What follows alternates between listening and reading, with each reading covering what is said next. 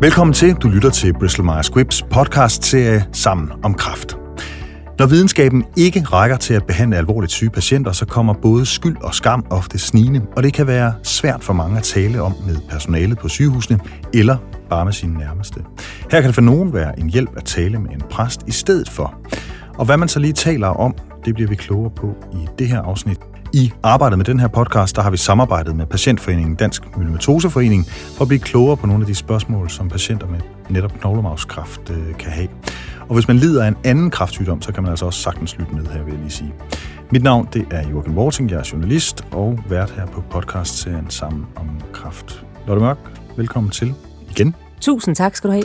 Du er stadigvæk præst på Rigshospitalet. Og jeg vil lige begynde med at sige, at dette faktisk er afsnit to med dig. For det første, det handler om din hverdag som mm. Øh, præst her på, på det store hospital i København. Og her kan man øh, blandt andet blive klogere på, hvad man kan forvente sig af en samtale med dig. Mm. Så hvis du som lytter ikke allerede har hørt det, så anbefaler jeg faktisk, at man øh, begynder der.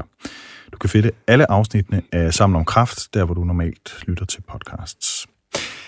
I det her afsnit, der skal vi tale om skyld og skam i forbindelse med myelomatose. Jeg ved, at du oplever de her to ord ret forskellige, så jeg synes lige, vi skal starte med at få din definition af dem på plads først. Skyld og skam. Ja, meget gerne. Altså, det er så sjovt med os mennesker, fordi normalt der er vi villige til at gå rigtig langt for øh, ikke at påtage os skylden, jeg kan i hvert fald tale for mig selv, undtagen når det kommer til sådan nogle store ting, som for eksempel at få en alvorlig sygdom, så vil vi rigtig gerne påtage os skylden, fordi det giver os en eller anden form for kontrol, eller i hvert fald noget at hænge skylden op på. Skyld handler om det, vi gør, eller ikke gør. Man kan jo også føle skyld over noget, man ikke får gjort. Mm. Men skyld har med handling at gøre, altså med gøren at gøre. Og samtidig så kommer vi til at gøre noget, som vi bliver skyld i, selvom vi ikke havde en intention om at gøre andre ondt, og så kan vi sige undskyld. Og så kan den anden sige, at jeg tilgiver dig. Så skyldens fjende, det er tilgivelsen. Mm. Men skyld har med gøren at gøre. Skam derimod, det er en helt anden størrelse. Skam har nemlig ikke med handling at gøre. Skam har med dem, vi er, at gøre. Mm-hmm. Så hvis skyld har med, med gøren at gøre, så har skam med væren at gøre. Og det er jo sådan, at vi er jo dem, vi er. Øh, og øh, det er faktisk frygteligt at skamme sig over at øh, være en, man slet ikke har lyst til at være. Og sådan er det tit, når man bliver syg. Så bliver man sat i en situation, hvor man ikke kan være den, man synes, man burde være. Så skam handler også rigtig meget om det med at blive syg.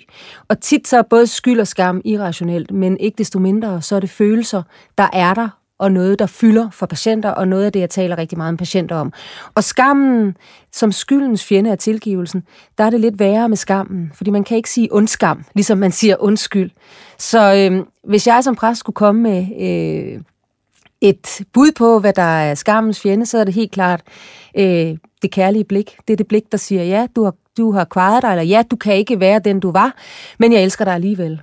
Så skammens fjende, det er det kærlige blik, set ud fra min øh, stol. Hvad fylder mest af de to begreber der i dine samtaler med myelomatose-patienter? Jeg synes egentlig, de fylder ret meget begge, øh, begge, begge begreberne. Øh, jeg tror, jeg er svært ved at svare på, hvad der fylder mest, fordi de også tit hænger sammen, mm. de to begreber. Øh, ofte så handler det jo om at øh, føle en eller anden, at have en eller anden form for skyldfølelse over, at man ikke kan være den mor, man plejede at være, hvis, øh, hvis det er en mor, der her har myelomatose, eller man ikke kan være den medarbejder, man var, eller at man ikke kan være den kone, man var. Øhm, man kan også skamme sig over, at man ikke øh, længere har den energi, eller kan tilbyde sin gode veninde øh, det partnerskab, man havde før. Altså, så øh, jeg synes, begreberne hænger rigtig meget sammen for mine patienter. Så jeg kan ikke fortælle dig, hvad, hvad jeg synes, der sådan fylder mest. Men det er i hvert fald begge, begge både skyld og skam, fylder hos de patienter, jeg taler mm. med. Ja. Jeg siger ikke alle, men det fylder hos mange. Jamen, det kan jo lyde hårdt, at, øh, at mennesker, der er alvorligt syge, de skal føle skyld mm. og skam mm. overhovedet. Mm. Øhm, det lyder jo sådan lidt uretfærdigt næsten, synes mm. jeg. Øhm, hvad er det hængt op på? Altså, hvad, hvad er det? Jamen, du siger, det kan lyde hårdt. Altså, du drømmer ikke om, hvor hårde patienterne er ved sig selv. Og som jeg sagde indledningsvis, så vil vi under normale omstændigheder gå langt for at slippe af med skyld, undtagen når det handler om sygdom. Så vil vi gerne påtage os den, bare for at have et eller andet at hænge det op på. Øh, øh, det er redselsfuldt for os, når vi ikke kan finde øh, årsagen eller forklaringen på, hvorfor vi er blevet syge, eller hvorfor vores elskede er blevet syge. Så lige præcis i de situationer vil vi faktisk hellere end gerne være hårde mod os selv og sige, at det er nok min egen skyld, jeg har ikke levet ordentligt, jeg har ikke spist gulerødder nok, jeg har ikke lavet nok motion og alle de der ting. Mm. Simpelthen bare for at finde en eller anden form for øh, skyld eller en forklaring. Og det er virkelig i min optik at være hård ved sig selv. Men måske i virkeligheden også at sætte sig selv op på en pedestal, hvor vi ikke hører hjemme, fordi så meget magt tror jeg ikke, vi nødvendigvis har over liv og død. Så jeg tror, det er en af forklaringerne, at det giver os noget kontrol. Det her med, at øh, at kunne sige, det er, der, det, det er den og den skyld, eller det, det, det er derfor. Finde forklaringen. Da vi talte sammen i telefonen forud for det her interview, der sagde du, at patienter ofte stiller det her spørgsmål, hvad har jeg gjort, siden øh, jeg blev syg? Øhm, hvad svarer du til det? Det er et spørgsmål, jeg hører dagligt. Jeg tror, det er, jeg tror, det er sådan helt almindeligt menneskeligt, at vi stiller det her store eksistentielle hvorfor-spørgsmål. Når vi bare lever vores liv derude af, og tingene går rimeligt, som vi forventer det, så tror jeg ikke, vi har behov for at stille det store hvorfor-spørgsmål, fordi så giver livet bare i sig selv mening. Men når vi så bliver ramt, og det eksistentielle øh, guldtæppe bliver revet væk under os, det er der, jeg tror, vi stiller de store eksistentielle hvorfor-spørgsmål. Hvorfor rammer det her mig? Hvad er meningen? Hvad har jeg gjort? Er der faktisk rigtig mange, der spørger om, er det her en straf? Vi lever i 2020, og folk spørger mig, om det er Guds straf. Og jeg tror, vi vil gå langt for at få besvaret det her store hvorfor-spørgsmål. Og øh, langt de fleste søger i lægevidenskaben til at begynde med. Hvorfor er jeg blevet syg? Er det min krop? Er det gener? Mm. Er det, fordi jeg har levet forkert? Har jeg været i et forkert miljø? Øhm, og lægevidenskaben kan jo svare langt hen ad vejen.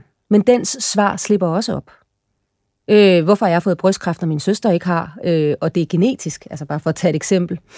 Så øh, lægevidenskabens svar slipper op, men det betyder ikke, at vi stopper med at spørge, hvorfor. Mange gange vil vi bare lede efter svaret et andet sted som for eksempel i det religiøse, hvilket både kan blive til en støtte, men sådan set også til en byrde. Jeg har hørt rigtig mange eksempler på, hvordan vi søger svaret, øh, både inde i os selv, men altså også i det religiøse. Altså, der er masser af patienter, der siger, at grunden til, at jeg er blevet alvorligt syg, det var fordi, der var noget, jeg skulle lære her i livet. Jeg levede ikke mit liv godt nok, eller intenst nok, eller der var en kvinde, der sagde til mig, øh, at grunden til, at jeg er blevet uhelbredeligt syg af min mitose, det er, at jeg er så stærkt et menneske, at jeg kan klare det, og så er der en anden, der kan slippe. Altså, det er jo et helt sindssygt regnskab, som jeg i hvert fald ikke som menneske har lyst til at have del i. Mm. Men jeg tror bare, det er en menneskelig drivkraft, det mm. her med, at vi spørger, Hvorfor? Fordi vi ikke kan holde ud at være i den meningsløshed, som sygdom nu engang er.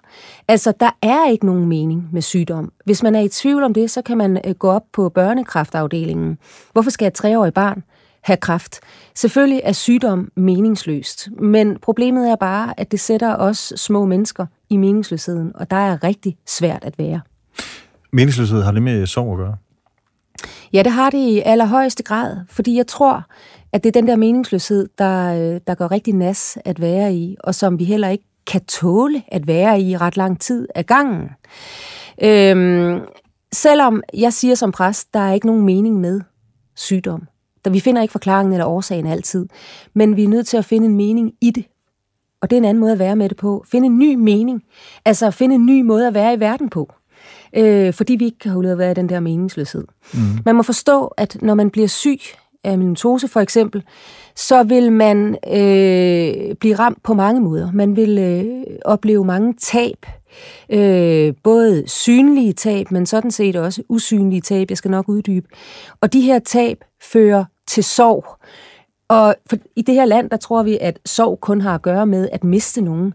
Men sorg har i allerhøjeste grad også at gøre med at blive syg og miste mange af de værdier, vi normalt har. Øhm, når man bliver syg, mister man måske sit arbejde, socialliv, hobbies, seksuelt liv, øh, evnen til at kunne få børn og mange andre ting, altså synlige ting. Men vi mister også mange usynlige ting. Tab af identitet. Hvem er jeg nu, når jeg er blevet syg? Hvem var jeg overhovedet? Hvem vil jeg gerne være? Hvem kan jeg være, når jeg ikke længere kan arbejde? Hvem kan jeg være, når jeg ikke kan løfte mit barn? Hvem kan jeg være, når jeg ikke kan have sex med min mand? Altså, hvem er jeg så? Tab af identitet fylder rigtig meget. Tab af håb. Tab af mening, som jeg allerede har været inde på. Tab af glæde. Og alle de her tab fører til sorg. Og det gør de af en årsag. Sorgen er der jo af en årsag. Nemlig fordi, at vi har noget at miste. Sorg hænger sammen med kærlighed. Sådan er det. Og jeg kommer i tanke om et eksempel, øh, mm. nu når vi sidder og taler om det, at, at rigtig mange af de patienter, jeg taler med, er jo bange for at miste værdi efter værdi i livet, og til sidst så har de ikke nogen mening tilbage. Og jeg tænker her specielt på en kvinde, som jeg faktisk har fået lov til, hun er desværre ikke mere, men jeg har fået lov til at at tale om hende i sådan nogle sammenhæng her, fordi mm. hun er et rigtig godt eksempel. Øh, hun sagde til mig, at hun var bange for, at hun pludselig havde mistet meningen med sit liv, fordi hun kunne jo mærke, at hun tabte den ene værdi efter den anden. Indtil hun var kommet i tanke om, at der var én værdi, hun aldrig kunne tabe. Og det var kærlighed. Hun havde en kæreste, hun var enormt forelsket i. Og det var, sagde hun, som om den kærlighed, den blev kopieret op og fyldte pladsen for alle de værdier, hun havde tabt. Og det interessante ved hende her er, og det kunne være mange andre af dem, jeg taler med, at selv da hun var tæt på at dø, spurgte jeg hende, om hun havde et meningsfuldt liv, ikke havde haft, men om hun har et meningsfuldt liv. Og til det, der svarede hun ja. Og for mig, der gav det masser af håb, det her med at kunne have et meningsfuldt liv til det sidste. Fordi at i virkeligheden, det eneste, der, der er vigtigt for os mennesker, det er vel kærligheden, når alt kommer til alt. Og hvis vi har opnået kærligheden, både at give og modtage den, så tror jeg ikke, vi kan opnå meget højere ting. Og sorgen hænger sammen med kærligheden. Sådan er det. I sidste afsnit, der øh, lovede jeg dig, at øh, du kunne få lov til at uddybe, hvorfor du hader, når nogen taler om at tabe eller vinde kampen mod kraft. Mm. Altså, hvorfor er det, du ikke bryder om, at, øh, at, man kunne, øh, at man siger den her slags udsagn, som kunne forveksles med en, med en sportsmetafor mm. i virkeligheden? Ikke? Mm. Jeg har lagt mærke til, at vi bruger den alle sammen, og det er netop både sportsmetaforik, men også kamp- og krigsmetaforik. Ikke? Mestre, øh, håndtere, magte, øh, vi bliver overmandet, og vi skal overvinde og øh, tabe. Ja, tabe, vinde, som du også lige har været inde på. Vi må ikke smide håndklæde i ringen, og så videre. Altså det er sådan nogle konceptuelle metaforer, der bygger på den grundlæggende forestilling, at sygdom er en kamp, vi skal ind i og overvinde. Og det er jo ikke sådan, det ser ud. Og det sjove er, det er særligt, når det handler om kraft. Øh, man taber ikke til en hjertesygdom, men man taber til kraft. Og det øh, tror jeg, der er mange grunde til. Altså patientforeningerne, det hedder kraftens bekæmpelse, det hedder ikke hjertesygdommens bekæmpelse. Medierne fortæller historier om øh, denne her kvinde, gerne på min alder, der har været igennem et eller andet øh, kræftforløb, og så nu er hun kommet ud på den anden side, og har fået en eksistentiel opblomstring. Hun er blevet så utrolig glad og oplyst for livet. Og lad mig bare sige det sådan, det minder ikke om de historier, jeg hører, altså i virkelighedens verden. Mm. Fordi det kan godt være, at man er kommet igennem et behandlingsforløb, som mange mitosepatienter også er, men man er ikke bare kommet ud på den anden side. Man kæmper sig tilbage til den, man var, eller prøver at finde ud af, hvem man kan vil være med den her sygdom. Så medierne er også med til at, øh, at bære de her metaforer frem. Og øh, jeg tror bare, at det, de gør, de her metaforer, det er, at de efterlader patienterne ensomme og i virkeligheden tavse også. Fordi når man pakker sygdom ind i de her metaforer, så er det fordi, man ikke vil, være, man ikke vil stå ved den grimhed, det også er at være syg, eller den afmagt, der er mm. i at være syg. Så det er derfor, jeg har lidt en aversion mod de mm. her metaforer. Man siger jo også, at det har vi vel alle sammen hørt, hun tabte kampen til kræft. Ja, ja. Og som min kære kollega Henning Næbe Nielsen plejer at sige, det er ikke nok med, at man er død, man er også en død taber. Og det synes jeg faktisk er meget tankevækkende. Men kan der måske ikke være noget forsimplende her i at øh, forholde sig til det på den måde der? Jo, sådan er det vel med meget her i livet, at vi elsker at forsimple det. Og, og jeg tror, en gang imellem kan det da være en lettelse. Altså, jeg synes jo heller ikke, vi skal tale om de tunge ting hele tiden. Øh, og, og der er der også noget, altså jeg har selv prøvet at tænke lidt videre på den her metaforik. Altså, øh, jeg taler jo meget om håb som præst, øh, og det der med, at vi ikke må smide håndklædet i ringen, det har jeg faktisk taget lidt til mig. Ja. Fordi øh, som tegn på, at vi må ikke smide håndklædet i ringen, for det er det samme som at opgive håbet. Men det er jo det, vi, det, det må vi nemlig gerne, så frem der er en anden, der holder håndklædet for os imens. Det vil sige, så der er en anden, der holder håbet. Så altså, det er måske et meget konkret eksempel på, at, at, at den lidt forsimplede måde at tale om tingene på også kan virke. Så du er også selv skyldig der lidt, trods ja, alt? Ja, og jeg vil rigtig gerne være skyldig. Jeg har hørt flere steder, at vi øh, det her med, at vi ligesom skal tale mere om døden i, øh, i Danmark. Det mener du faktisk ikke, vi skal. Hvorfor er det, du ikke mener det? Ja, det er jo lidt paradoxalt, fordi jeg har selv været en del af dødspatruljen, der har rejst rundt i Danmark med foredrag for at sige, kom nu, herre fru Jensen, vi bliver nødt til at forholde os til, at vi alle sammen skal dø. Mm. Øh, og det er godt, at vi får et sprog for døden og noget viden om den, men i virkeligheden, så tror jeg også, det kan blive lidt for meget. Og nu taler jeg af erfaring, nemlig gennem alle de patienter, jeg taler med, fordi de er faktisk trætte af hele tiden at skulle forholde sig til, at de skal dø. Altså, vi skal jo alle sammen dø. Øh, sundhedsfaglig personale er blevet utrolig gode til at tale om døden. Og jeg tror, at øh, vi som samfund og som sundhedsvæsen er blevet gode til det, fordi vi tror, at jo mere vi forholder os til noget, desto bedre kan vi mestre noget. Mm. Kommer aldrig til at kunne mestre døden. Den øh, er og bliver vores fjende, som Grundtvig han siger, hvis vi elsker livet. Og det gør stort set de fleste af dem, jeg taler med. Så øh, døden er det fremmedgjorte, det der er uvist. Så selvfølgelig er, er bliver døden en fjende, og jeg tror ikke, at vi slår den ihjel ved at tale om den. Og så må jeg bare sige, at der er rigtig mange patienter, som øh, har lyst til at tale om det skræddersyede jakkesæt, man skal få lavet, hvor alle står og kigger, om kan det svare sig, du dør jo lige om lidt. Men altså, som der var en ung mand, der sagde til mig, som netop havde øh, lyst til at få sig et nyt skræddersyet jakkesæt, han mm. sagde, men det er jeg nødt til at få gjort, hvis jeg skal lade som om jeg lever. Altså, det der med ikke at behøve at skulle forholde sig til døden hele tiden, det tror jeg faktisk er super vigtigt. Og så kan det samtidig være i sundhedsfagligt regi, at man siger, ej, han ved slet ikke, hvor alvorligt det er. Og langt de fleste patienter, jeg taler med, de ved udmærket godt, hvor alvorligt det er. Men Luther, den gamle reformator, han sagde, døden skal vi tale om, når den er langt væk, ikke når den er tæt på, så skal vi leve livet. Og det synes jeg, det der eksempel med det skræddersyede jakkesæt er meget godt illustreret. Hvordan håndterer man egentlig det som, som pårørende her? Altså det der med at ligesom tale mere om livet. Altså det kan måske også godt virke sådan lidt langt væk i virkeligheden, ikke? når man jo. står der med, med, med, en, med en øh, patient, der er dødssyg. Jo, og det er jo igen en balancegang, fordi nu har vi også allerede talt om, at jeg synes også, det er vigtigt, at man som pårørende tør at være i afmagten, tør at være i håbløsheden, og, og være i den virkelighed, der handler om, at lige om lidt er du væk. Mm. Øhm, så hvordan taler man om det der liv midt i den der alvor? Altså, livet har det med at give sig selv. Altså, prøv at høre, livet er ikke et enten eller, det er et både og. Og en gang imellem skal der faktisk ikke ret meget til. Altså, hvis du bare har berørt alvoren, eller hvis, du begge, hvis både du og din elskede ved, at man ikke er bange for den afmagt, eller bange for den alvor, så tror jeg faktisk, der er rigtig meget plads til livet. Fordi døden kommer, det gør den til os alle sammen. Jeg er godt klar over, hvis man er syg, så er den øh, tættere på på en eller anden måde. Øh, og døden skal vi bruge til to ting. Leve livet mere intenst, og så skal vi rykke sammen i magtesløsheden. Og det er jo det, man skal også som pårørende. Det synes jeg faktisk er et meget godt råd, hvis jeg selv skal sige det. De fleste myelomatosepatienter, de har pårørende, der måske øh, tænker anderledes om, øh, om livet, end, end de måske selv gør. Hvordan, hvordan skal man så håndtere det? Ja, ja jeg, jeg synes, jeg har oplevet i mine mange år på Rigshospitalet mange af de situationer, hvor patienter er kede af, at deres pårørende øh, er et helt andet sted, mm. end de er. For eksempel, øh, åh, min pårørende forstår ikke, hvor svært det er for mig at spise, eller min pårørende forstår ikke, at jeg ikke kan komme med til den her familiefest, eller og så videre, og så videre. Og det er jo ikke et udtryk for, at de pårørende ikke ved, hvor syg patienten er, men det er jo et udtryk for et håb og et ønske om, hvis bare alt var normalt. Og det er jo sådan, vi har det. Jeg tror, det er igen et fuldstændig menneskeligt vilkår. At man vil gøre alt. Det er jo ens håb, altså, der gør, at man åh, så gerne vil oprette en eller anden, opretholde en eller anden form for normalitet. Så det er, ikke, det er ikke unormalt, at man står to forskellige steder. Jeg ved, du har et eksempel på de her ulige følelser, eller man skal sige, blandt øh, patienter og pårørende. Kan du ikke lige prøve at, at forklare det? Jo, altså, øh, det er et meget konkret eksempel, men det, Hmm, det kunne sådan set godt handle om mange af de patienter, jeg taler med. Øh, en patient, øh, jeg talte med igennem længere tid, hun var rigtig, rigtig dårlig. Hun kom faktisk på intensiv på et tidspunkt, hvor jeg talte med hende, som, øh, som stillede mig et interessant spørgsmål.